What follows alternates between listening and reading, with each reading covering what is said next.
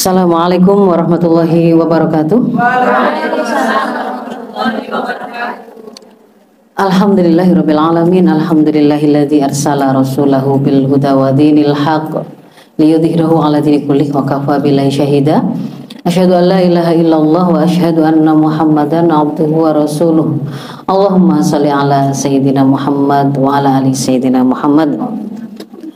Rabbi surahli sadri wa yassirli amri wa halul 'uqdatam min lisani yafqahu qawli amma ba'd. Alhamdulillah adik-adik sekalian, apa kabarnya semua?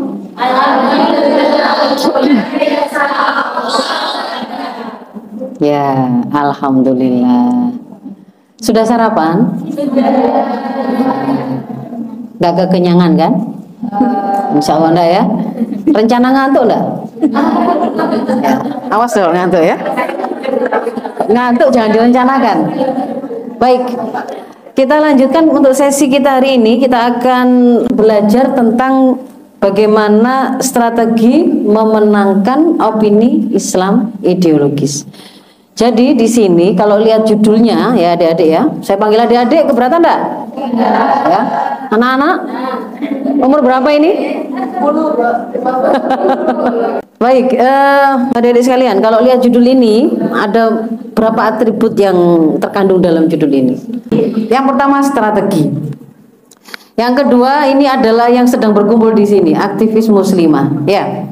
Yang ketiga punya sebuah agenda memenangkan opini Islam ideologis. Nah, jadi kita akan berbicara tidak lepas dari yang sudah jadi judul itu. Ini isi pembicaraan kita pada pagi hari ini. Yang pertama saya akan mengawalinya dengan kenapa kita perlu membangun bahkan memenangkan opini Islam ideologis di tengah gempuran opini kufur hari ini. Yang kedua, bahwa Antuna sebagai aktivis muslimah harus menjadi opinion maker and opinion leader. Lalu yang nanti jadi di sini nanti akan kita sampaikan kenapa seperti itu ya. Lalu yang ketiga, lalu bagaimana strateginya? Ya, kita bicara strateginya dan terakhir adalah penutup. Masuk yang pertama, urgensi membangun opini Islam ideologis di tengah gempuran opini kufur. Nah, yang pertama saya awali dengan posisi strategis media. Ini hanya review saja. Semua orang juga tahu kalau media itu strategis. Dia bahkan dibilang sebagai uh, kekuatan kalau ada eksekutif, ada yudikatif, ada legislatif ya. Nah media ini kadang-kadang disebut sebagai pilar yang berikutnya. Nah media ini sendiri hari ini itu sudah menjadi alat kontrol masyarakat. Kalau adik-adik pernah dengar eh, kata-kata uh, yang sering juga disampaikan oleh influencer terutama konten-konten kreator ya. Apa yang menjadi sesuatu yang kau keluarkan ya sampai kemudian menjadi sesuatu yang kau pikirkan, kau lakukan, bahkan kemudian uh, kau katakan itu sebenarnya sangat dipengaruhi oleh gizi apa yang menjadi asupan kalian. Lah gizi terhadap pikiran kita itu adalah informasi apa pun, informasi apa pun yang kemudian kita masukkan. Lah media itu adalah alat untuk berbagi informasi. Kalau ada pihak yang menginginkan masyarakat itu melakukan sesuatu, satu aksi atau justru tidak melakukan sesuatu, begitu ya. Ketika mereka menginginkan seperti itu, mereka bisa.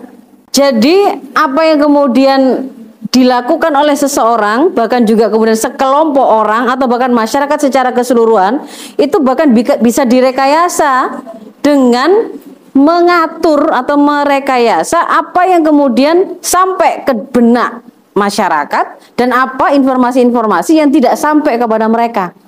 Nah, informasi itu sampai atau tidak sampai kepada mereka itu kan menggunakan media. Kan begitu ya? Jadi di sini dikatakan media bisa menjadi alat kontrol masyarakat. Bahkan media ini bisa dipakai untuk membuat citra tertentu dari seseorang yang diinginkan misalkan dicitrakan baik, dilambungkan setinggi mungkin, bisa apa enggak? Bisa. Nah, contohnya gimana? Masuk gorong-gorong. Ya. Masuk got. Eh, di tengah kebakaran berjalan, di tengah banjir, di tengah gempa, Kalau mau mencitrakan, oh ini pemimpin yang selalu hadir di tengah-tengah masyarakat dalam kondisi apa pun. Nah, itu contohnya begitu. Atau yang misalkan uh, ada emak-emak yang mau memberi citra merakyat. Dia serba bisa, bisa bertani juga. Di tengah hujan deras, dia bertani. Ada yang tahu? Dan berjalannya maju, ya. Kayak ngepel, kalau ngepel antara maju atau mundur? Mundur. Nah ini sama sih, sebenarnya sama. Kalau menanam padi maju, berarti habis ditanam diinjek, ya. Habis ditanam diinjek. Nah, tapi itu mungkin agak scan apa namanya di direkturnya apa sutradaranya kurang canggih ya, yang kurang canggih untuk kemudian membuat film pencitraan itu. Tapi itu kemudian faktanya berhasil. Di Amerika Barack Obama itu yang kemudian memang itu yang memberi inspirasi bagaimana me menggunakan media menjadi alat yang bisa dia jadikan jalan tol untuk sampai pada kekuasaan. Dan itu kemudian diduplikasi di sini ada yang menduplikasinya. Yang kemarin mungkin kita pada waktu periode pertama itu kita mengenal apa? Jasmev ya. Pernah dengar nggak ini? Anak aktivis muslim nggak pernah dengar gimana ya? Jasmev itu buzz, kalau buzzer pernah dengar? Nah, sebelum istilah buzzer itu kayak tim suksesnya yang dia bergerak di media itu disebut sebagai itu. Nah, maka sebenarnya media itu adalah alat propaganda yang sangat efektif. Kita bisa menjadikan media itu untuk memberikan pencerdasan politik sebagaimana orang-orang yang tidak bertanggung jawab atau menginginkan keburukan pada umat juga bisa menjadikannya sebagai corong kebijakan rusak mereka, propaganda palsu mereka, begitu ya. Dan keberadaan media di tengah kebobrokan sistemik hari ini sangat dibutuhkan untuk bisa mengarahkan masyarakat pada Islam karena sebenarnya yang sedang mereka cari solusi yang sedang sebenarnya mereka tunggu-tunggu untuk menyelesaikan segala persoalan yang mereka hadapi yang karut-marut ini itu sebenarnya ada pada Islam. Maka kalau kemudian opini Islam ini bisa kita sebarkan secara masif sampai pada tataran membentuk kesadaran umum lalu membentuk opini umum, maka pada saat itu itu bisa berkorelasi kepada perubahan terjadinya perubahan di tengah masyarakat. Nah, yang kedua sebagai uh, prolog di bahasan kita pagi hari ini, saya menghubungkan media dengan ideologi. Jadi ada uh, sebuah pernyataan dalam buku yang ditulis oleh Erianto di 2001 ya bahwa media massa dan ideologi itu punya hubungan. Media massa itu dalam konteks ideologi modern dia akan dipakai menjadi aparatur negara ideologis. Ya. Ideological state apparatus. Jadi dia itu, media itu bukanlah sesuatu yang bebas nilai. Oh, itu kan hanya hanya untuk menyampaikan informasi, berarti pasti amannya lah, pasti netralnya semua yang kita dengar melalui media itu objektif sehingga kita kemudian tidak perlu melakukan sesuatu yang sifatnya apa menyaring memilah saring before sharing ya. Tidak perlu seperti itu karena itu kan hanya media alat saja. Enggak. Ini adalah meskipun alat tetapi dia tidak sejak dia berdirinya sebenarnya dia tidak pernah bebas nilai. Dia akan menjadi alat yang digunakan oleh satu ideologi. Media sangat bergantung pada ideologi yang menghadirkannya sebagai contoh, kalau kemudian Antuna adik-adik lihat gitu ya, di Indonesia pada terutama pada akhir-akhir ini ya, di rezim terakhir itu kita bisa melihat rasanya yang namanya opini Islam itu kan selalu dilakukan counter attack, ya kan? Kalau kemudian ada orang yang menyuarakan tentang syariah kafah bahkan serangannya itu bahkan sampai masuk kepada hal-hal yang sifatnya terma atau istilah. Bukan semata-mata me menyerang dalam bentuk opini-opini tentang hukum-hukumnya yang kalau dulu mungkin serangan terhadap Islam itu dalam bentuk Islamofobi itu yang juga menggunakan media itu kan serangan kepada hukum-hukumnya yang hukum potong tangan, oh dikatakan barbar, hukum eh, rajam yang dikatakan terbelakang, tidak manusiawi dan seterusnya. Tapi hari ini bahkan serangan itu untuk membuat membuat Islamofobi itu sampai pada level termofobi biar istilah pun menakutkan untuk dipakai. Pernah dengar bahwa jangan sebut orang-orang kafir itu dengan istilah kafir. Gantilah dengan Jadi yang ada di sini ini adalah aktivis non kafir. Betul ya? Padahal istilah kafir, kafirun itu ada kan suratnya tersendiri? Siapa yang mengatakan kalau itu Al-Qur'an? Allah. Allah mengatakan dalam Al-Qur'annya lalu kemudian kita menyitirnya. Wah. Dikatakan sebagai radikal. Atau kemudian nggak lagi kafir, nggak lagi kafir ya. Yang lain lagi mulai masuk kepada maunya membendung membendung uh, arus hijrah. Hijrah itu kan hari ini itu fenomenanya itu kan masif di kalangan para pemuda.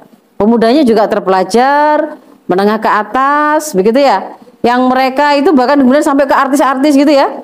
Nah, ketika kemudian mereka itu hijrah, biasanya kemudian diikuti dengan semangat untuk menerapkan syariah kafah. Maka diseranglah istilah-istilah yang menjadi jembatan untuk mengembalikan umat kepada penerapan Islam. Hijrahnya itu kemudian di diserang sebagai sesuatu kalau orang itu sudah bicara hijrah itu seolah-olah dia itu benar sendiri akhirnya mudah mengkafirkan.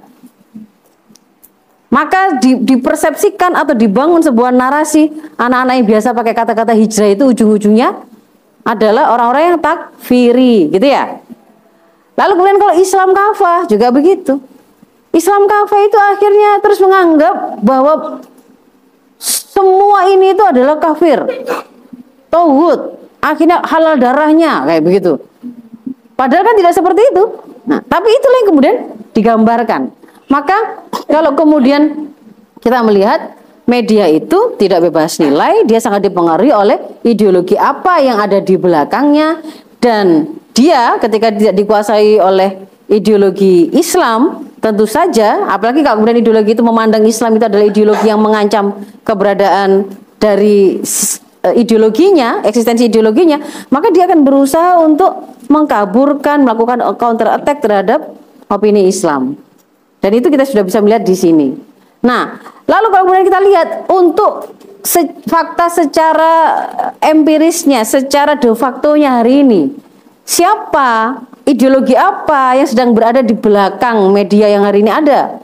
Kalau kita telusuri, gitu ya, media-media massa yang besar gitu ya, yang itu kemudian dianggap kompeten, jadikan rujukan di berbagai macam negara, itu mayoritasnya itu terlihat adalah ada Yahudi di belakang mereka. Ownernya, pendirinya itu semuanya Yahudi. Misalkan Reuters di Inggris ya, itu Julius Powell Yahudi, AFP Prancis, AP di Amerika, ABC, kemudian CBS ya, kemudian Fox News, bahkan sosmed pun itu yang memiliki adalah seorang Yahudi.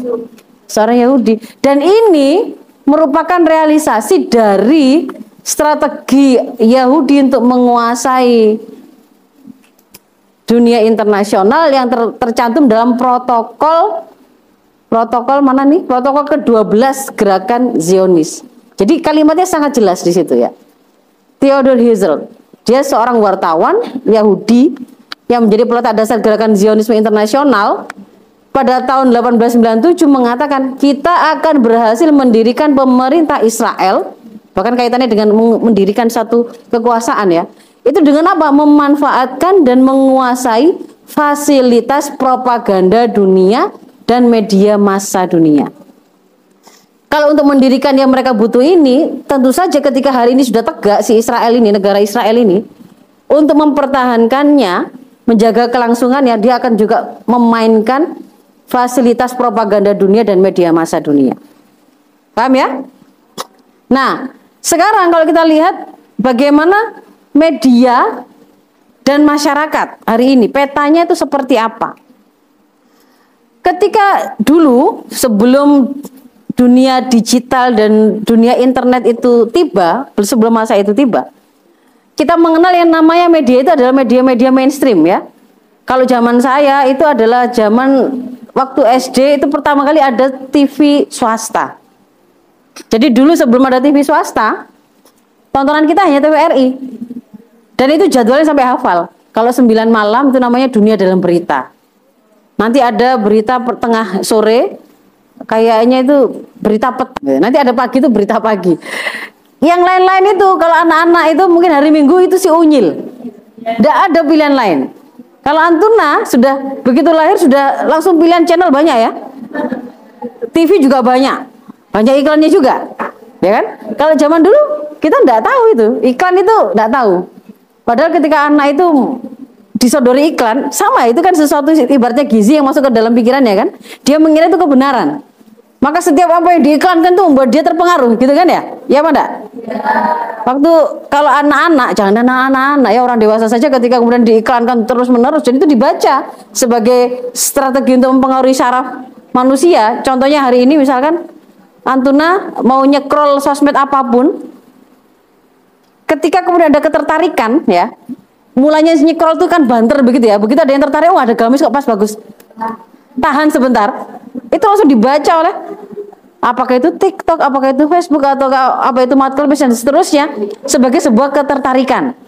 Maka, gitu kan ya? Ini hasil ilmu juga. Maka kemudian setiap kali Antuna membuka sosmed akan didatangkan lagi barang yang sama dan sejenis. Untuk apa? Memapar berulang. Karena paparan berulang itu akan membuat dan mempengaruhi yang tadi masih ragu-ragu, nggak masih belum tertarik mulai masukkan ke keranjang. Masuk ke masuk tapi lama-lama terus terus terus terus. Akhirnya lama-lama membandingkan lama-lama check out. Kan gitu kan ya? Nah itu ya yang namanya yang namanya pengulangan informasi repetisi informasi yang disampaikan oleh media itu juga kalau kita pakai teori apa namanya hipnosis repetisi itu bisa menjadi sebuah teknik untuk hipnosis makanya kalau antuna kalau dalam diterapkan dalam pendidikan misalkan ya anak itu biasa kemudian di dikata-katain dan itu berulang, dilemahkan berulang, ya dia kan seperti di program alam bawah sadarnya. Sama dengan ketika media ini itu kemudian hari ini itu kemudian mengulang informasi yang sama Islamofobi, Islamofobi, Islamofobi, khilafah radikal, khilafah radikal, khilafah memecah belah, begitu ya. Terus lama-lama masyarakat itu ketika mendengar itu kata itu seperti langsung terprogram dalam benaknya. Itu dasarnya media. Nah, Dulu yang memainkan itu adalah media mainstream. Hari ini media mainstream itu begitu kemudian era digital ini tiba, semua orang itu bisa menjadi broadcaster dengan akunnya masing-masing, ya. Maka semua orang bisa menjadi penyiar, semua orang bisa menjadi penulis berita, semua orang bisa menjadi penyampai informasi bahkan langsung dari sumber langsungnya. Misalkan di sini ada lub, jalan lubang besar gitu ya. Dia langsung video di situ, dia sampaikan diukur sekian, dia kalau saya berdiri di sini banjirnya sekian, kan langsung dia. Tidak perlu menunggu orang lain memberitakan. Ya kan? Nah, ketika kemudian itu yang terjadi, maka apa? Media-media mainstream yang tadinya itu kemudian mungkin apa namanya dan memang dia dimainkan oleh terutama pemilik kekuasaan ya. Dia kan kemudian ada yang ditutupi, ada yang dipoles, ada yang ditambahkan, ada ada kebohongan di situ. Itu mulai mulai terungkap. Nggak cocok. Dikabarkan bahwa pembangunan ini merata, ternyata sekarang sudah ada yang bicara. Merata dari mana? Dari Hong Kong Wong jalan di Lampung saja seperti ini, langsung disetengkan kan? Langsung viral, langsung. Akhirnya apa? Masyarakat mulai runtuh kepercayaannya kepada media mainstream dan mulai beralih kepada media sosial. Mereka menjadi apa ya kalau media sosial itu ya mereka jadi kreatornya mereka jadi distributornya mereka juga kemudian dengan jejaring yang mereka punya dia bisa melakukan proses amplifikasi sampai pada tataran keviralan ya kan? Dan itu ketika viral itu itu bisa menjadi sebuah tekanan tersendiri. Nah di sini kalau kita lihat tahun 2022 ya jumlah pengguna aktif media sosial di Indonesia adalah sekitar 200 juta orang pada Januari 2022. Jadi ini adalah angka yang luar biasa 200 juta. Kita penduduknya berapa? Hah?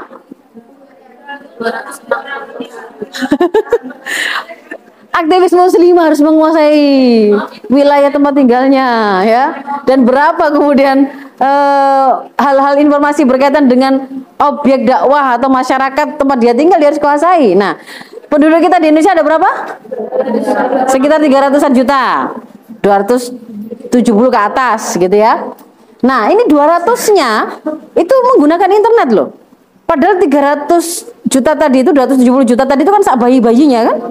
Seorang orang tua-tua yang gaptek-gaptek itu kan? Berarti ini hampir seluruh penduduk yang dia masih bisa membuka gadget itu memakai terakses ter, terkoneksi dengan internet. Maka ini adalah sesuatu yang sifatnya sangat apa? strategis ya. Maka dakwah media, dakwah di media itu harus kita menangkan.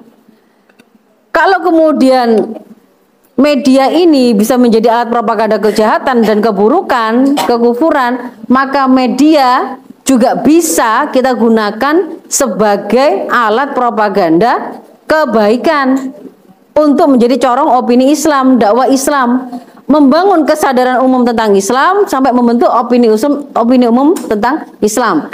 Dan ini seperti apa namanya gambarannya seperti kita menyiapkan segala kekuatan apa saja yang kita punya ketika kemudian itu dalam rangka me menghadapi serangan musuh-musuh Islam. Nah, seperti ada dalam Al-Anfal 60 ini. Dibaca sendiri ya. Saya lanjut. Nah, sekarang masuk ke bagian kedua. Aktivis muslimah harus menjadi opinion maker, opinion leader. Kenapa seperti itu? Coba Antuna lihat ini. Namanya aktivis muslimah. Aktivis di sini nih aktif ngapain sih? Aktif apa? Aktif joget? Aktif berlatih nari? Aktif apa? Aktif dakwah. Kenapa melakukan dakwah? Kewajiban, ya. Eh, kewajiban ini sendiri itu korelasinya kalau kepada umat itu sebenarnya Antuna ingin apa? Ingin melakukan apa? Menginginkan apa pada umat dengan dakwah yang Antuna lakukan? Menginginkan apa? apa? Menginginkan perubahan, menginginkan kebaikan. Siapa yang mau siapa yang mau memimpin? Anda harapkan siapa yang akan memimpin umat itu untuk berubah? Kita. Saya, kalian gitu ya. Nah, berarti kan aktivis muslim itu kan pastinya pemimpin kan? Ya kan? Pemimpin enggak? Ya. ya, pemimpin. Atau kalau dia hari ini apa namanya belum jadi de factonya seorang pemimpin, dia sedang berproses OTW menjadi pemimpin, ya Pak? Dia sedang mempersiapkan dirinya, mematangkan profil dirinya pada saatnya dia benar-benar memimpin umat secara langsung. Yang itu variasinya macam-macam umat itu, dia sudah siap. Nah, ini loh karakter pemimpin dan kemampuan jurnalis itu ada hubungannya ternyata gitu ya. Saya mau tunjukkan kepemimpinan dan kemampuan jurnalistik atau penguasaan media melakukan melakukan pengelolaan informasi melalui media kemampuan jurnalistik lah singkat singkatnya Dulu saat jurnalisme itu belum berada dalam pusaran konglomerasi media, jadi media itu belum dikuasai oleh para konglomerat, para pemilik cuan, belum dijerat dalam arus komersialisasi, maka kemampuan jurnalistik adalah salah satu barometer kepemimpinan seseorang kita sudah sampai pada aktivis muslimah adalah pemimpin. Pemimpin atau OTW sedang menuju menjadi seorang pemimpin. Tetapi prosesnya dia sedang membangun kepemimpinan. Nah, pemimpin itu punya satu kapabilitas atau kemampuan yang sangat penting yang itu kemudian dijadikan sebagai salah satu barometer kepemimpinannya dan indikator leadershipnya itu kuat yaitu apa kemampuan jurnalistik maka kemudian kalau Antuna baca sejarah di negeri ini, yang namanya para para pahlawan, pemikir dari berbagai peradaban kalau di Indonesia misalkan, itu rata-rata semuanya itu jurnalis. Hos Cokro Aminoto, Ki Hajar Dewantoro, Bung Tomo, Rasuna Said, itu para jurnalis, para penulis, para opinion maker, bahkan juga opinion leader. Karena pada waktu itu masyarakat belum belum ngerti sebenarnya ini apa yang sedang terjadi. Mereka yang memberitakan mereka yang mengarahkan pemahaman masyarakat mereka yang membentuk pemahaman masyarakat. Maka itu indikator kepemimpinan yang kuat yang mereka miliki. Sehingga akhirnya mereka ini yang kemudian akhirnya men, semacam menjadi apa namanya inisiator terjadi perubahan kan di tengah-tengah masyarakat. Itulah mengapa kemudian mereka disebut sebagai pahlawan karena mereka yang kemudian me, menginspirasi masyarakat untuk melakukan perlawanan terhadap penjajah. Itu kalau kita baca realitas sejarah di sini. Kalau pakai kalimatnya Robert de Kaplan ditambah jadi selain kemampuan jurnalistik atau jurnalisme pemikiran geopolitik ketika digabungkan dengan kemampuan jurnalisme ini adalah kemampuan strategis yang biasanya dimiliki oleh seorang politikus. Politikus itu siapa? Politik dalam Islam artinya apa? Ariyahayatu syu'unil ummah bil Islam dakhilian wa khirijian ya bagaimana mengelola urusan umat dengan Islam baik itu urusan-urusan di dalam negeri maupun di luar negeri orangnya yang melakukan pengelolaan dan pengaturan urusan itu namanya politikus kan gitu kan ya? Nah seorang pemimpin yang tadi mengarahkan masyarakatnya Anda seharusnya diatur dengan cara seperti ini urusan Anda. Kalau kemudian ada yang sudah mengatur urusan mereka dengan cara yang salah kemudian mengajak masyarakat untuk melihat kesalahannya di sini harusnya seperti ini. Itu adalah politikus. Aktivis muslimah melakukan itu apa enggak? Ya, ya. nah maka ya kan ya kalau aktivis muslimah juga mengaku seorang politikus maka butuh ini punya kemampuan berpikir geopolitik hari ini tidak saya bahas dan kemampuan jurnalisme karena ini nanti akan membentuk kapasitas berpikir strategis Anda dan visioner untuk bisa mengatur dan mengelola berbagai urusan umat yang kompleks. Bagaimana kalau di zaman Islam atau dalam peradaban Islam, posisi pers, posisi media, posisi jurnalis itu di mana? Saya tunjukkan. Kalau dulu mungkin namanya bukan jurnalistik, bukan jurnalis gitu ya Media dan pers di zaman Rasulullah ini saya ambil dari Gensa, Gensa Ladin, channel telegramnya Gensa Ladin. Ada yang tahu? Kalau pengen dapat banyak info-info yang bagus tentang sejarah Islam, ada sumber-sumbernya yang bisa divalidasi, saya rekomendasikan ikuti channel itu ya, Gen Saladin ya. Jadi media dan pers zaman Rasul itu sangat mengandalkan syair. Itulah kenapa juga Al-Quran itu menjadi mujizatnya Rasulullah Muhammad SAW. Karena pada masa itu yang namanya syair gitu ya, kemampuan berbahasa, kemampuan menyampaikan pemikiran dengan jelas dan indah, mempengaruhi orang itu menjadi sebuah kemampuan yang yang dianggap apa namanya kemampuan yang utama begitu. Dan di sana ada ada eh, pasar-pasar ya, pasar-pasar di Jazirah Arab dahulu, apakah pasar Ukas, Hajar, Daumatul Jandal, Majas dan seterusnya, itu dikatakan kamu tidak hanya akan menemukan barang dagangan saja, tetapi di setiap pasar itu pasti ada penyair yang menjadi media massa. Penyair-penyair itu itu menjadi orang yang mengabar, mengkabarkan informasi, menyampaikan narasi, menyampaikan opini tersebar dari mulut ke mulut. Mereka juga didengarkan, orang akan datang karena wah kalimatnya, oh penjelasannya kan begitu kan. Ya. Mereka didengar, datangi.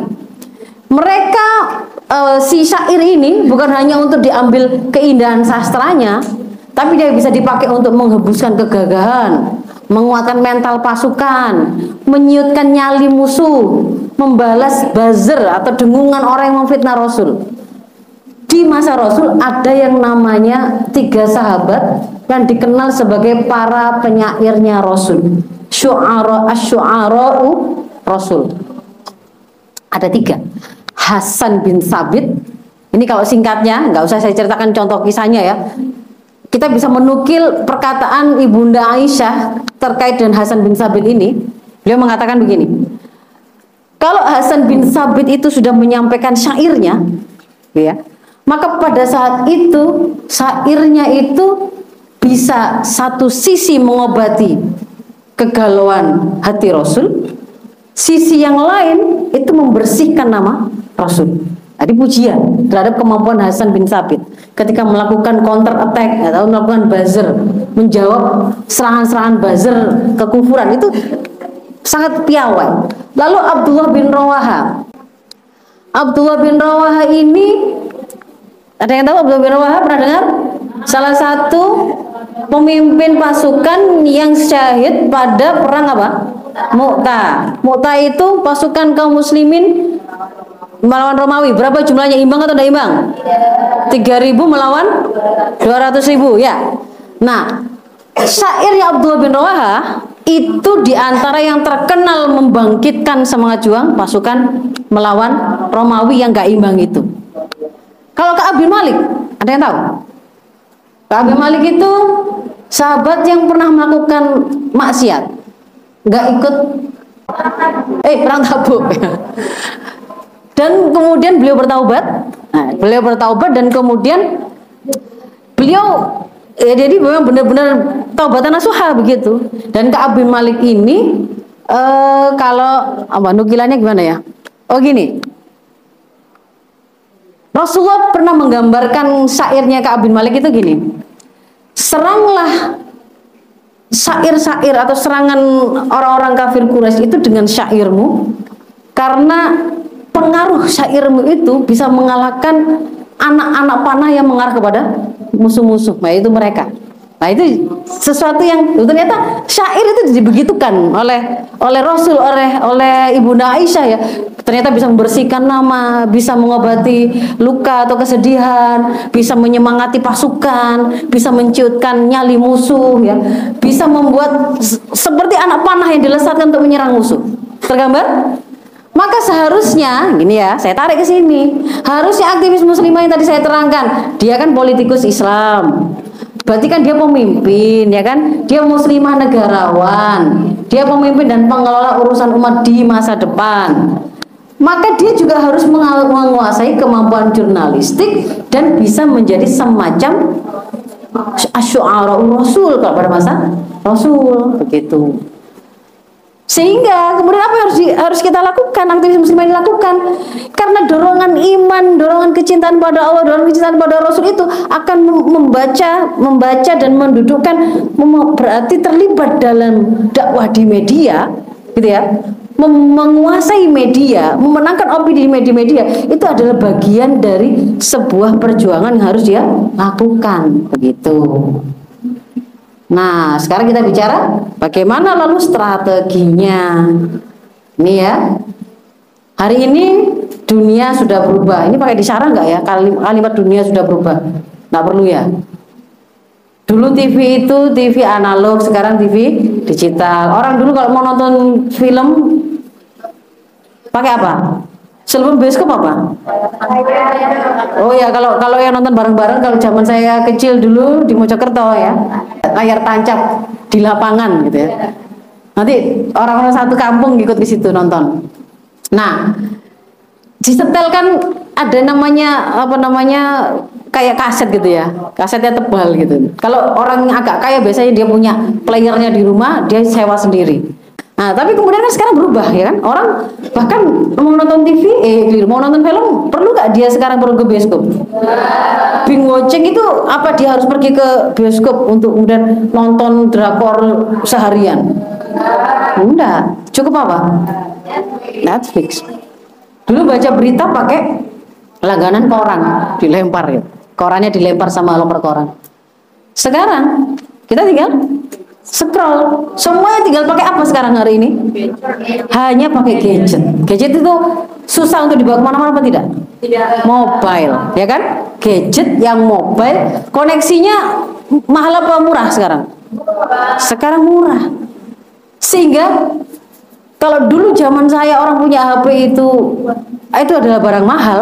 Sekarang uh, pemulung pemulung itu digit mewakili profil nggak kaya atau kaya ya? Faktanya ada yang pemulung kaya raya ya. Iya, iya, iya. Tapi kalau misalkan sekarang dia dianggap miskin sekalipun gitu ya, eh, pemulung begitu pengemis bahkan punya HP. Artinya ini dunia sudah berubah. Memang ada sebuah kemudahan sampai menyampaikan berita hingga ke kepala orang per orang secara langsung mempengaruhi cara berpikir mereka memberi model informasi untuk mereka olah. Bahkan kalau sangat bagus kita menyampaikan itu saya bisa mempengaruhi perasaannya. Itu meskipun kita ada di kutub mana dia yang membaca dan mendengar itu di kutub mana bisa sampai. Langsung. Nggak pakai nunggu jeda. Nggak pakai ada siaran ulang langsung bisa. Bisa di live kan. Maka masyarakat itu dikatakan hari ini sudah berubah menjadi masyarakat digital. Lah Antuna ini disebut sebagai penduduk asli dunia digital. Iya betul ya. Kenapa dibilang penduduk asli dunia digital?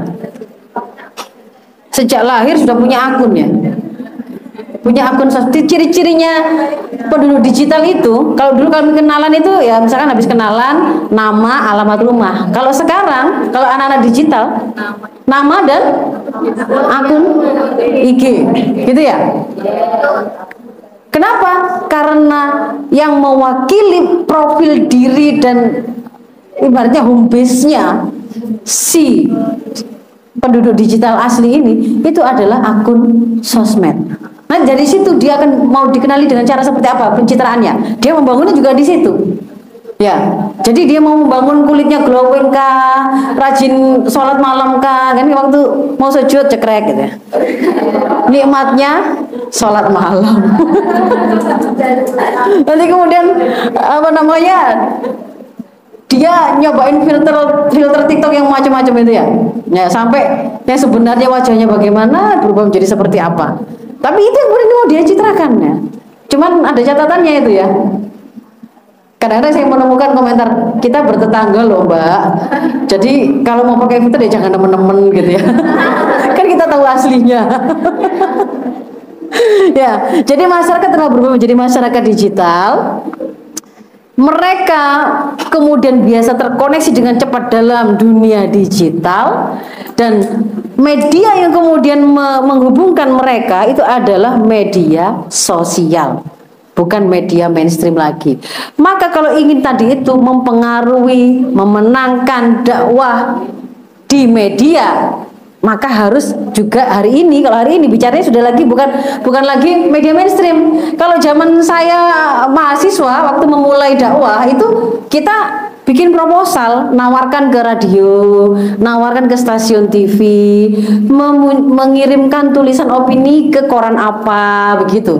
Itu karena yang punya kemampuan mem mem membelas informasi media mainstream Nanti kalau diterima kita baru bisa siaran, gitu kan ya? Kita bisa siaran di radio, bisa siaran di TV, bisa kemudian tayang tulisan kita.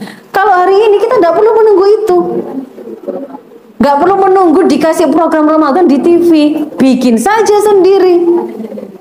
Tinggal kamu punya kualitas untuk menyampaikan pesan itu. Dan juga bagaimana membuatnya bisa ter terbelas atau tersampaikan terdistribusi dengan kuat? Pakai jejaring pertemanan, link-link kan begitu kan di komunitas-komunitas dan seterusnya. Jadi memang berbeda. Maka caranya adalah sekarang kita harus memenangkan dakwah di sosmed. Masuk ke dalamnya, bertempur dalam dengan sosmed yang kita punya sebagai senjata dan amunisinya adalah Islam kafah. Berarti harus kita kuasai semua komponen umat Islam ini terutama kemudian para para pemimpinnya ini tadi loh ya itu harus mengambil porsi supaya kemudian opini Islam ideologis bisa kita menangkan. Nah, bagaimana eh, apa yang harus kita perhatikan ketika kemudian kita masuk dalam arena peperangan opini tadi?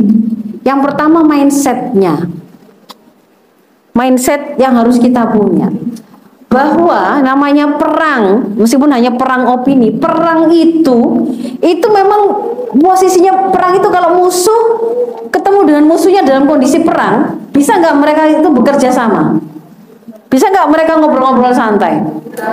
Bisa nggak mereka kemudian eh, apa namanya melakukan interaksi-interaksi misalkan makan bersama atau kemudian kolaborasi? Kan tidak mungkin perang itu memang akan mengupayakan Anda yang saya kalahkan atau saya yang Anda kalahkan. Kan memang seperti itu mindsetnya perang itu.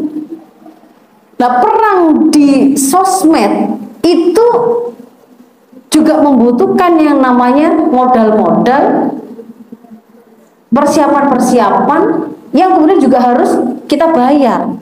Kalau perang di fakta lapang real itu ada fisik yang harus kuat, ada strategi yang harus mumpuni, ada ke kedisiplinan para pasukan untuk melaksanakan strategi yang ditetapkan. Sama dalam perang ini juga begitu. Mungkin akan ada kuota yang butuh di sengaja disisihkan. Ada waktu yang sengaja dipakai untuk menciptakan konten, membuat, mengedit video, membuat meme, membuat narasi, seterusnya seterusnya. Jadi itu bukan sebuah kesia-siaan, tetapi itu memang bagian dari pengorbanan yang harus dibayar. Antuna harus bisa membedakan mana ini kan hari ini, ini kan mau korban ya. Hari ini tuh generasi muda, teman-teman Nantuna itu bahkan tidak bisa membedakan mana berkorban, mana melakukan tindakan kebodohan. Ngerti apa enggak? Ya. Kalau ada anak muda ikut war tiket Coldplay harganya 11 juta. Sampai dia ngambil uang simpanan tabungan adiknya untuk ayahnya yang sakit. Untuk bayarin pacarnya. Itu pengorbanan apa kebodohan? Kalau ada ya. Anak eh gak bonek lah. Atau yang kemarin itu? Yang di Itaewon apa? Yang di Korea itu Itaewon ya. Itu mereka datang ke situ untuk merayakan Halloween gitu ya? Oh Halloween itu perayaan yang begini-begini. Ada musim ikut di situ. Mati di situ Padahal dia sudah all out itu tampilannya menghabiskan uang sekian waktunya mati di situ. Apakah itu kemudian matinya itu dalam keadaan mati karena memperjuangkan satu kemuliaan sehingga itu adalah pengorbanan? Tidak. Kalau misalkan kemudian ada seorang fandom garis keras, ya sekarang kan fandom kan garis keras semua ya. Pokoknya antar satu fandom-fandom yang lain tuh wes kak, pokoknya musuhan terus ya. Bagaimana caranya menyerang idol yang lain? Nah, serangan itu sampai membuat dia juga harus berkata-kata yang buruk. Dia harus bahkan membuat apa namanya, mengedit video yang itu untuk memfitnah atau bahkan kemudian dia harus membeli barang-barang yang itu apa namanya menjadi produksi dari idolnya untuk mendukung karirnya, ikut live-nya, ikut war Twitternya dan seterusnya ya ya ya dia ya.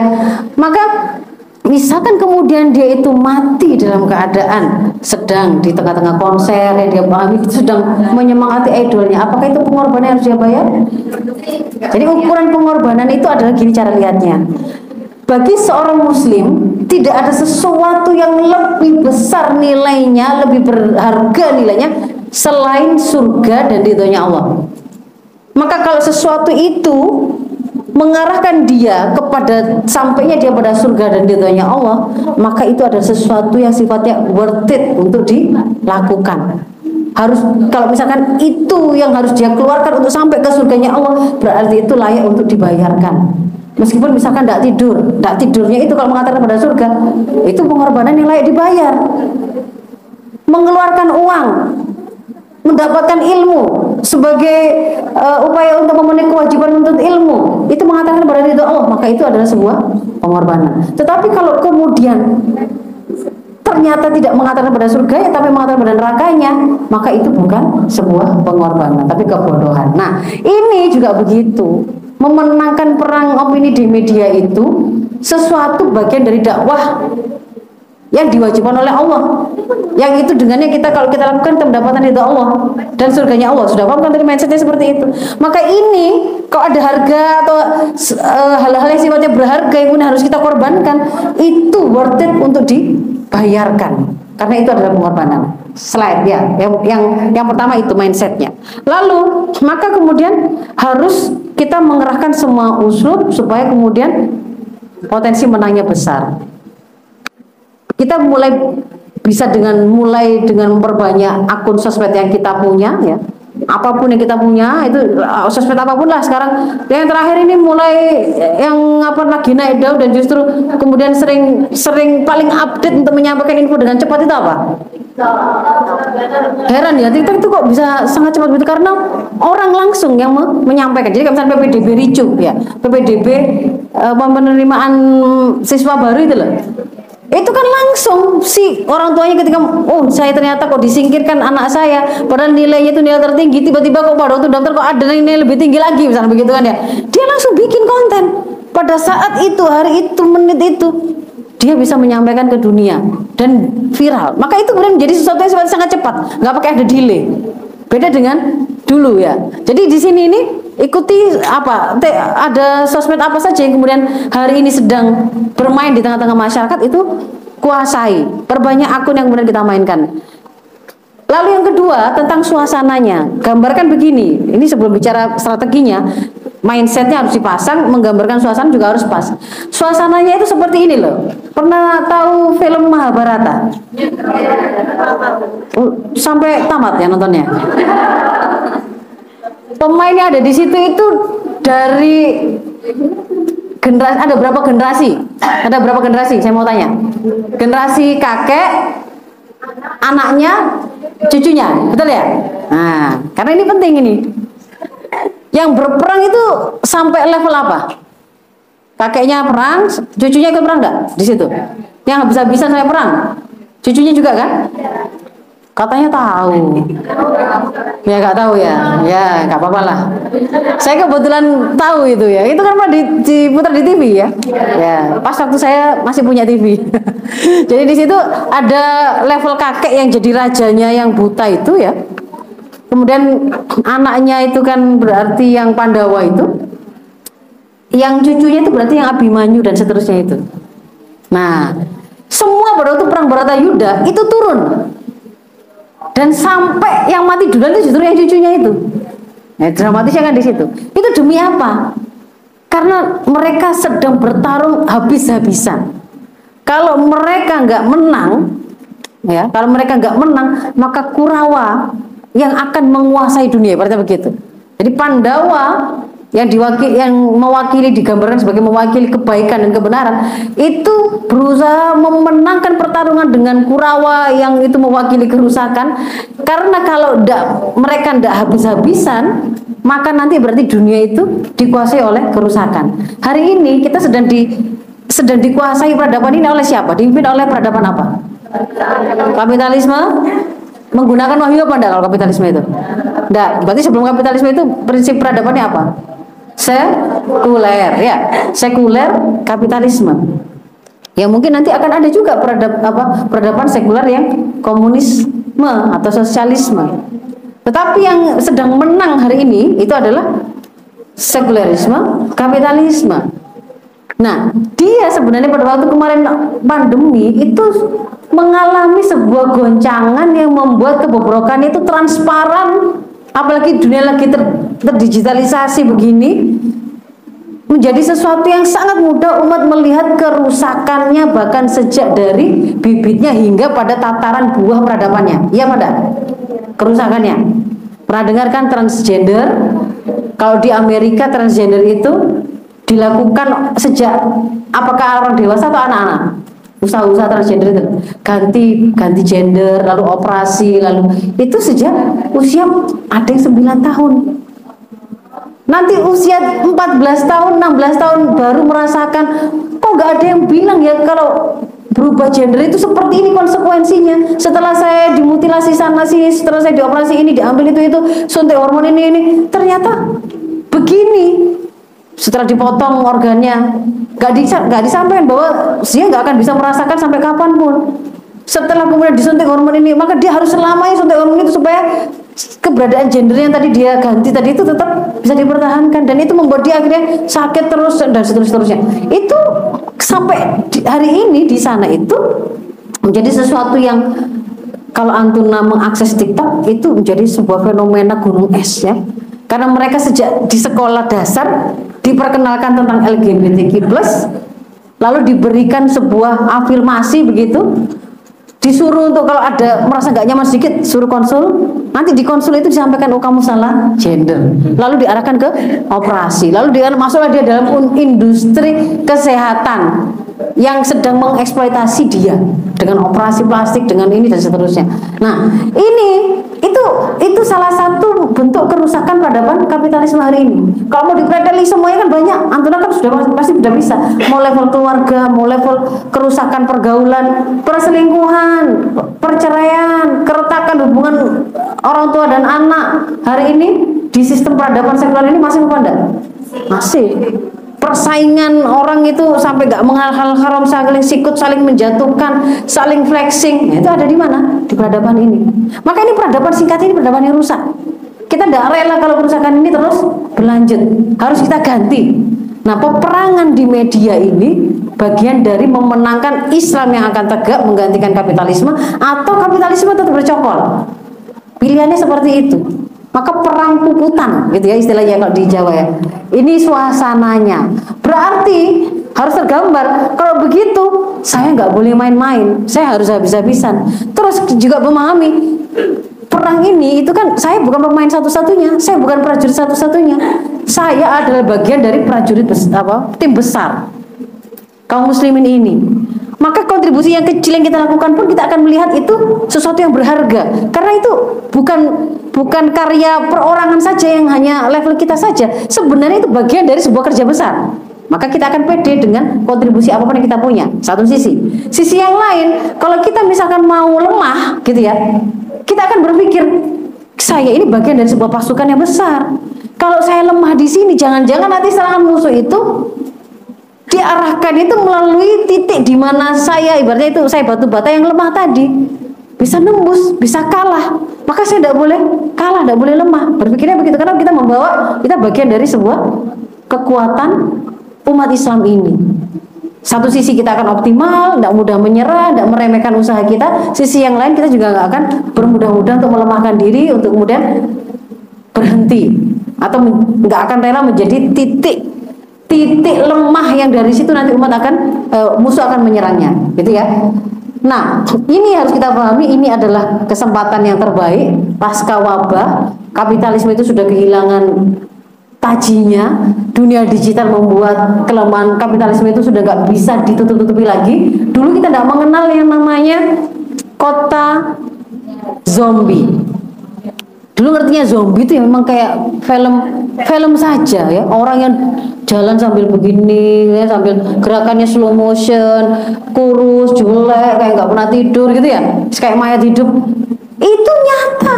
Di Philadelphia Bagaimana satu kota itu adalah kota zombie? Kenapa? Kalau Antuna me, me, me, meluaskan pandangan ke sana akan ketemu semua orang itu menunduk, jalannya pelan, kurus, ada yang garu-garu, ada yang tiba-tiba bergelimpangan di jalan. Kenapa? Karena mayoritas penduduknya adalah pengguna narkoba. Itu salah satu bentuk kebobrokan kapitalis yang hari ini transparan. Itu harus kita kalahkan. Maka masuklah ke medan tempur sosmed. Nah, sosmed ini kita mulai mengenal apa saja jenis sosmed. Yang pertama, ini beberapa karakter singkatnya saja ya. Kalau Facebook, ini katanya pemakai Facebook itu orang-orang emak-emak usia apa?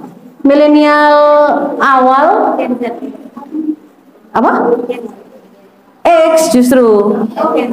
Iya, X X dan milenial awal atau tua, X dan Y yang agak tua-tua. Karena kalau setelah itu mainannya justru ke IG, gitu ya. Tapi Facebook ini juga nggak akan ditinggalkan. Kenapa? Karena dia punya kemampuan ini loh, pembentuk hubungan. Memang. Jadi bentuk koneksi e, komunitas itu di sini tempatnya. Maka ini harus kita kenali. Oh, di situ ya kalau Facebook. Lalu yang berikutnya Twitter. Nah, kalau Twitter ini kekhasannya adalah dia punya kemampuan penyebar informasi dan bisa dijadikan ukuran untuk me mengukur apa namanya sejauh mana sebaran informasi tadi melalui hashtag yang dia punya. Viral viralnya trending trending hashtagnya tadi. Nah jadi uh, ini bahkan ya setengah dari trending topik di Twitter itu selalu jadi headline-nya CNN. Dia si Twitter ini punya kekuatan jadi corong berita media konvensional sehingga banyak pihak memanfaatkannya terutama dalam dunia politik. Maka ini harus juga kita kuasai. Lalu yang berikutnya, kalau YouTube, YouTube itu di YouTube ya. YouTube. Kalau YouTube bagaimana? Ini intinya adalah selain dia itu situs yang peringkat satu medsos yang paling sering diakses. Orang kalau mau nyari video original larinya pasti ke sini. Nah maka ini juga bisa menjadi eh, apa namanya media sosial untuk kita memberikan layanan video yang original yang berkualitas yang bisa dirujuk dan diambil oleh umat kapan pun. Gunakan dan manfaatkan ini. YouTube ya Nah, lalu bagaimana kita melakukan membentuk opini umum dan sebelumnya membentuk kesadaran umum? Sebenarnya aktivitas untuk membentuk opini umum itu bisa kita lakukan melalui dua jalur ini, adik-adik ya. Jalur langsung, kalau jalur langsung itu berarti melalui kontak langsung, fisik, darat.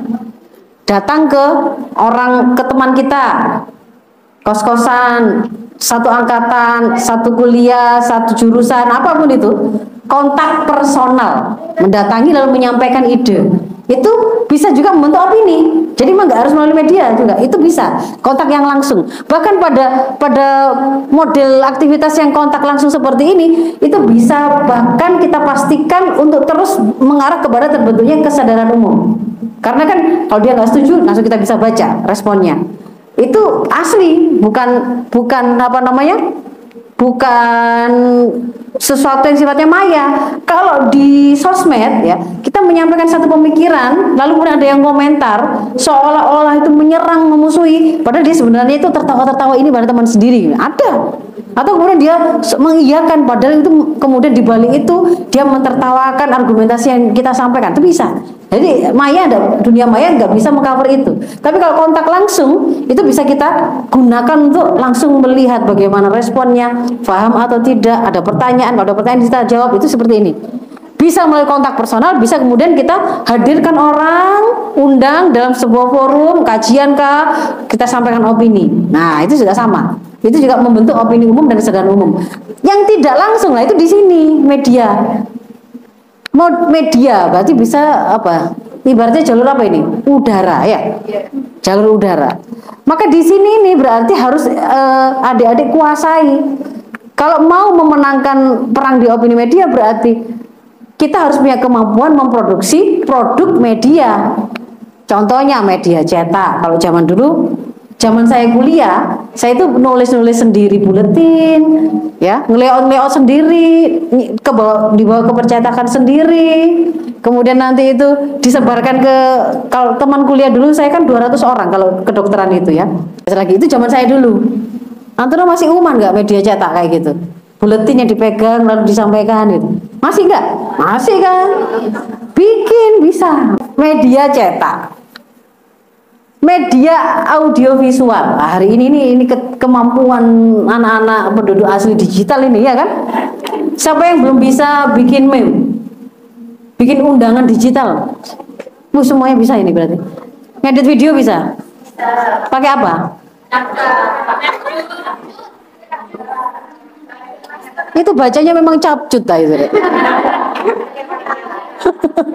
ya bisa ya? Bisa semua berarti ya?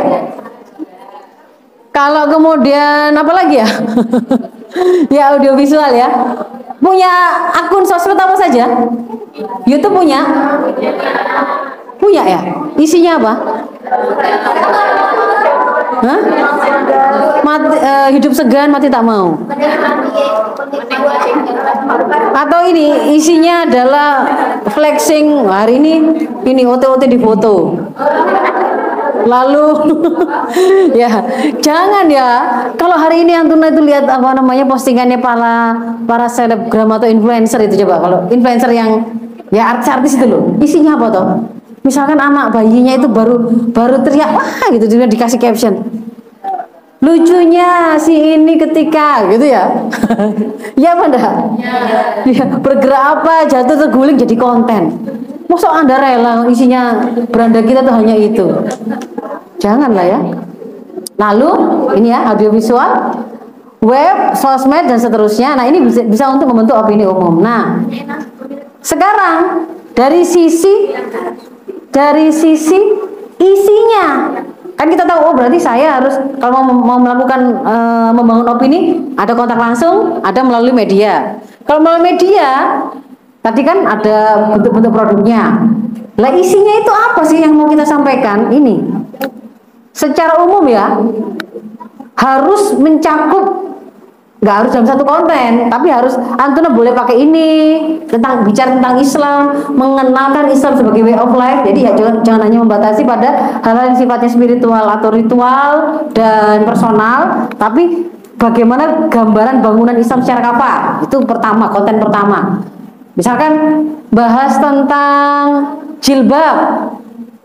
Bagaimana sih jilbab syari? Itu Masuk mana? Tentang Islam atau tentang penguasa atau tentang pejuang Islam atau tentang kufar? Tentang Islam. Paham ya? Jadi segala hal yang berkaitan dengan memperkenalkan umat kepada bagaimana bagaimana sih Islam itu sebagai sebuah way of life, Islam kafa itu di sini. Membahas tentang toharo, membahas boleh nggak sih e, memberikan e, apa namanya kemarin ada yang bertanya, boleh nggak kalau misalkan kita men menggunakan orang belakang untuk menyekolahkan anak supaya dapat akses? Ada yang bertanya itu kalau kemudian kita meng-share itu. Atau ini mau mau mau apa namanya? Idul Adha. Bagaimana penentuan hari Arafah? Itu di sini. Paham ya? Termasuk juga bagaimana sih sebenarnya konsep bernegara dalam Islam ya di sini? Pergaulan dalam Islam ya di sini. Gitu ya? Lalu yang berikutnya. Kufar. Kekufuran maupun pe, pengembannya orangnya Misalkan ide LGBTQ mempromosikan itu ada konser datang konser itu si Coldplay itu kemudian dikenal sebagai band yang me, apa namanya mendukung bahkan memposisikan dirinya sebagai pejuang LGBT nah kita kemudian ungkap itu homoseksual kaum Sodom itu adalah sebuah kekufuran, itu kemaksiatan, itu seperti ini. Orang itu ketika datang ke sini dia membawa membawa misi seperti ini, ya, itu di sini. Termasuk juga misalkan ketika ada dulu ada serangan sebelum perang war on terrorism ada peristiwa apa? Coba ayo. Sebelum diumumkan kita sedang berperang melawan teroris, ada peristiwa pengembangan BTC. Nah, bagaimanakah kemudian uh, apa nama yang dimaui oleh si Amerika ketika dia mengatakan dan menyeru dunia, Anda bersama kami atau Anda bersama teroris atau Anda adalah teroris ya? Apa makna dari kalimat itu? Ini berarti kita bahasan di sini. Kita ungkap itu. Yang dimaksud dengan teror di situ siapa? Ter teror itu apa? Teroris itu siapa? Siapa yang dibidik oleh kalimat ajakan perang itu? Ini berarti kita mengupas konten tentang kufar, baik ide kufurnya maupun orang yang mengembannya. Paham ya? Lalu yang berikutnya, penguasa terkait dengan pemegang kebijakan yang melaksanakan dan mengelola urusan umat ini. Karena kan kita ini mau mau me, mengelola urusan umat. Lah sehari ini mereka sedang diurusi urusan mereka oleh penguasa. Maka ambil juga konten yang berkaitan dengan bagaimana sih penguasa hari ini ngurusi urusan rakyat. Menyediakan lapangan kerja, menyediakan sekolah yang terakses, betulkah kebijakan zonasi ini uh, solusi untuk persoalan distribusi sekolah, apakah memang kemudian kemarin itu apa TPKS itu ya uh, dibentuknya tim tim apa? Tim khusus di kampus-kampus untuk mencegah tindak kekerasan seksual itu adalah solusi dari eh, nah itu ini semua kebijakan yang berkaitan dengan eh, aturan-aturan uh, yang diturunkan pengelolaan urusan umat dan siapa yang melaksanakannya, membuatnya masuk dalam konten di sini. Itu juga perlu dibahas. Hal yang berikutnya adalah tentang kita, tentang para pejuang Islam tentang mereka-mereka yang hendak berusaha mengembalikan Islam sebagai sebuah sistem kehidupan untuk tegak kembali menggantikan peradaban kapitalis. Mereka yang seharusnya itu didukung oleh umat. Maka menceritakan tentang keutamaan menjadi pejuang, menceritakan kemuliaan seorang pejuang, bagaimana profil mereka yang ngurusi rakyat gitu ya, mereka yang sederhana, mereka yang bisa jadi teladan. Nah ini di sini itu bisa membuat umat itu mendapatkan kepercayaannya, mereka memberikan kepercayaan pada pejuang. Maka ini adalah konten umumnya. Kalau mau di breakdown sampai pada tataran diturunkan begitu ya, kita runtut saja dari bangunan Islam. Yang pertama itu pasti akidahnya, bahasan tentang akidah Islam. Di atasnya adalah hukum syara. Semua bahasan tentang keterikatan terhadap hukum syara. Lalu hukum syara ini pasti macam-macam termasuk untuk mengatur sosial kemasyarakatan butuh kekuasaan, ya. Bahasan tentang kekuasaan Islam. Bagaimana untuk menegakkan kekuasaan Islam itu dan menjaganya? Ini metode penegakannya, menjaganya, jihad fisabilillah, menyatukan negeri-negeri Islam karena mereka dalam satu kepemimpinan seharusnya, dalam satu ketaatan. Bagaimana membahas tentang urgensinya, caranya itu di sini. Termasuk keharuman kemudian terikat dengan ikatan-ikatan lain yang tidak sahih seperti kolomia, sukuisme dan seterusnya. Nah, itu kontennya ya. Lah apa yang di prosesnya seperti apa? Ini. Ini yang dilakukan langkah-langkahnya. Pertama, kita kan hidup di tengah-tengah masyarakat. Maka kita kan harus menjadi mata dan telinga umat untuk menangkap apa yang sedang terjadi. Melakukan aktivitas apa? Membaca, melihat, mendengar, mengikuti secara intensif. Itu namanya monitoring. Tatabu kita mentatabui apa yang sudah terjadi di masyarakat. Oh hari ini apa apa saja yang ditatabui nanti saya saya tunjukkan di belakang. Jadi habis ditatabui, dikumpulkan beritanya, sudah dipilah-pilah ini oh ini yang memang valid benar sudah, lalu dianalisis ya. Ingat setelah dikumpulkan ketemu dipastikan ini benar informasinya dianalisis lalu kemudian dilakukan sebuah upaya untuk me menyebarkannya. Dengan pertama kali ya bikin konten dulu rancangannya kira-kira seperti apa. Lalu dipublikasikan diumumkan dipublish lalu dikuatkan pengaruhnya ke tengah-tengah masyarakat. Nah ini kalau kemudian saya ulang lagi dengan bahasa yang berbeda apa yang dimaksud dengan monitoring? Apa saja yang mau kita perhatikan? Ingat, monitoring atau tatabu ini akan menjadi bahan bakar untuk bisa berpikir politis. Politis tadi ngurusi urusan umat. Gak, bi, gak melakukan monitoring, gak akan bisa mikir urusan umat untuk tahu apa masalahnya, apa solusinya. Paham? Maka monitoring itu adalah bahan bakar untuk berpikir politis apa yang kita monitoring, apa yang kita tata bu adalah semua hal yang terjadi di dunia ini nggak pakai dibatasi wilayah skup lingkungan kita, apakah hanya kampus kita, apa hanya e, kecamatan kita, provinsi kita, tapi sebenarnya pandangan harusnya seluruh dunia. Semua peristiwa yang menimpa umat. Oh ada yang bencana, oh e, apa namanya di Ethiopia itu ada penghancuran masjid. Oh di Uighur ada begini. Oh di Palestina ada serangan lagi. Itu namanya semua peristiwa yang menimpa umat. Oh di Indonesia ada ada ada seorang muslimah yang memenangkan American Got Talent dan begitu ya. Peristiwa yang menimpa umat. Lalu mengikuti juga setiap kebijakan-kebijakan yang diterapkan penguasa. Kalau kebijakannya tepat, ya berarti tidak ada masalah. Kalau kebijakannya itu membahayakan umat, dolim, merusak, harus kemudian kita perhatikan betul, kita detili. Kita harus berdiri untuk kemudian melakukan upaya meluruskan ya kan begitu. Dan juga mementatabui pemikiran-pemikiran apa yang sedang diproduksi dan mempengaruhi umat hari ini. Misalkan kemarin ada hari raya itu ya, sholat id di Zaitun ya. Gimana? uh, softnya itu ada ibu-ibu satu nyempil di depan ya. Nah, lalu di, dikatakan bagaimana itu? Karena itu memuliakan wanita, Islam memuliakan wanita. Nah itu pemikiran. Pemikirannya benar atau tidak? Harus di, kalau itu salah, berarti harus harus masuk dalam monitoring Anda untuk Anda analisa, gitu ya. Kemudian dia mengatakan, saya itu madhabnya si pimpinannya si Zaitun itu ya. Saya madhabnya apa? Soekarno. Nah, madhabnya Soekarno. Perlu dibahas ini pemikiran ini. Madhab Soekarno ada enggak ya? Apa sih itu madhab itu? Madhab Soekarno maksudnya apa? Gitu ya.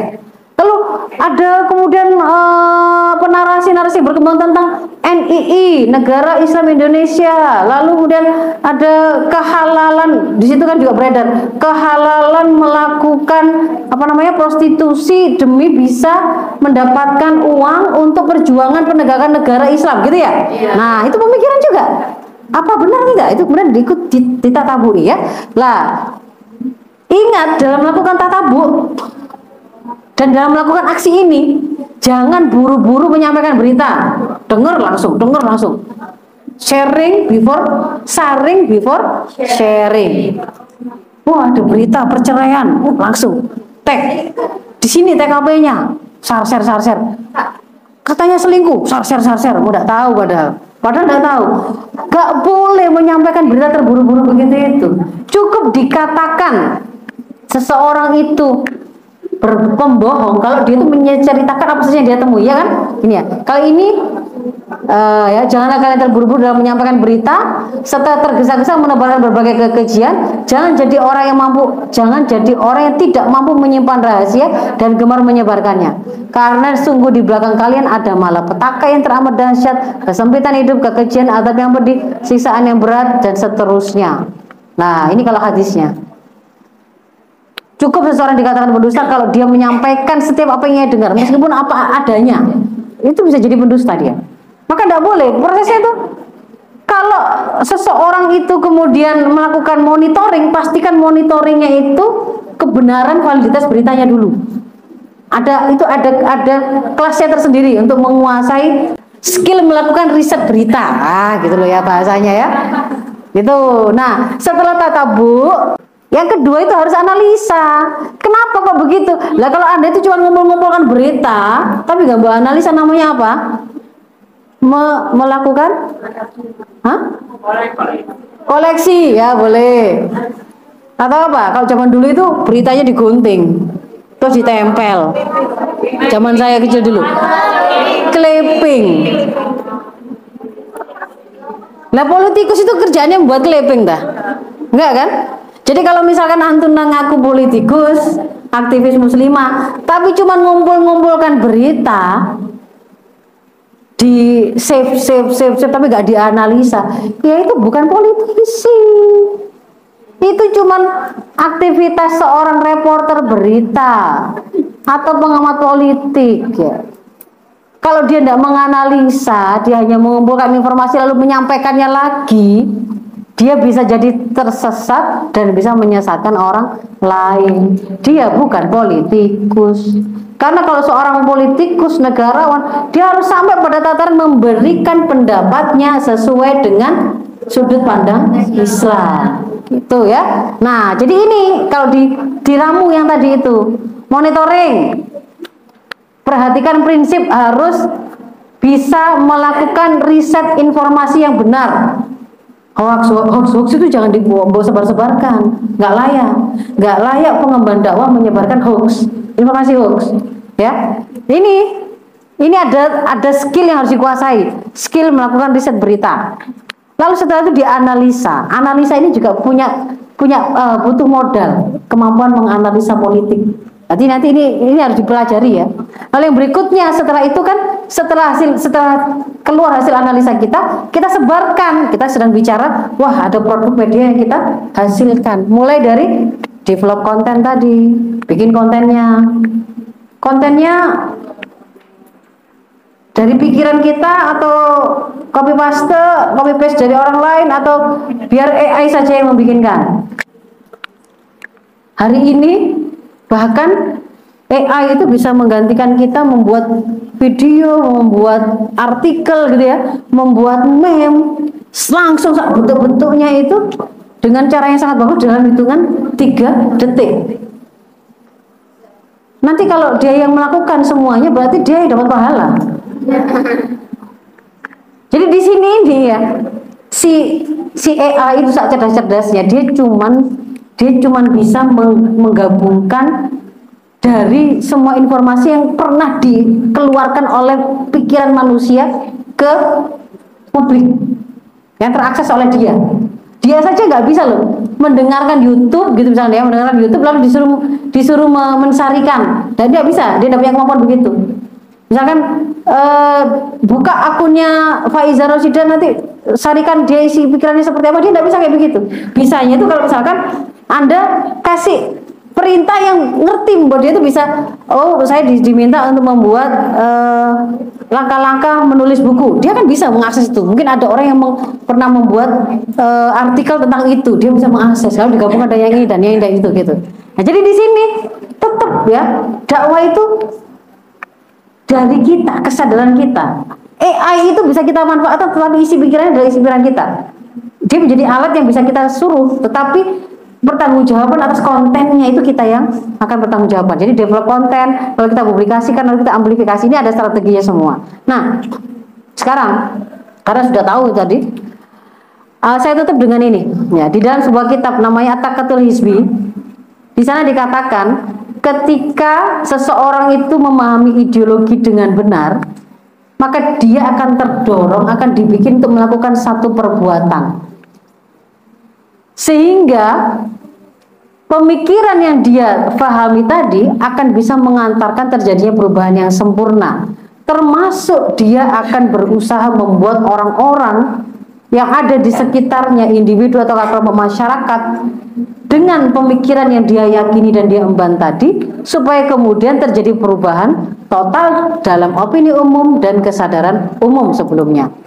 Nah, maka aktivis muslimah yang dia itu menyadari bahwa dia hidup untuk Islam, dia hidup untuk memperjuangkan Islam.